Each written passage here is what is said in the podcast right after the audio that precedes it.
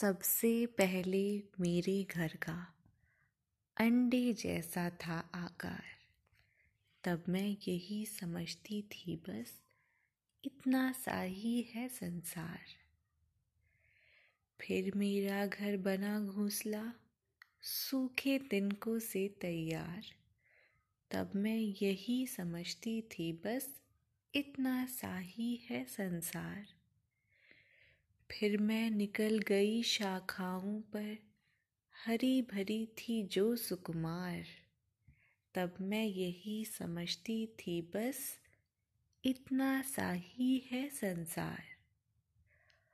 आखिर जब मैं आसमान में उड़ी दूर तक पंख पसार, तभी समझ में मेरी आया बहुत बड़ा है ये संसार।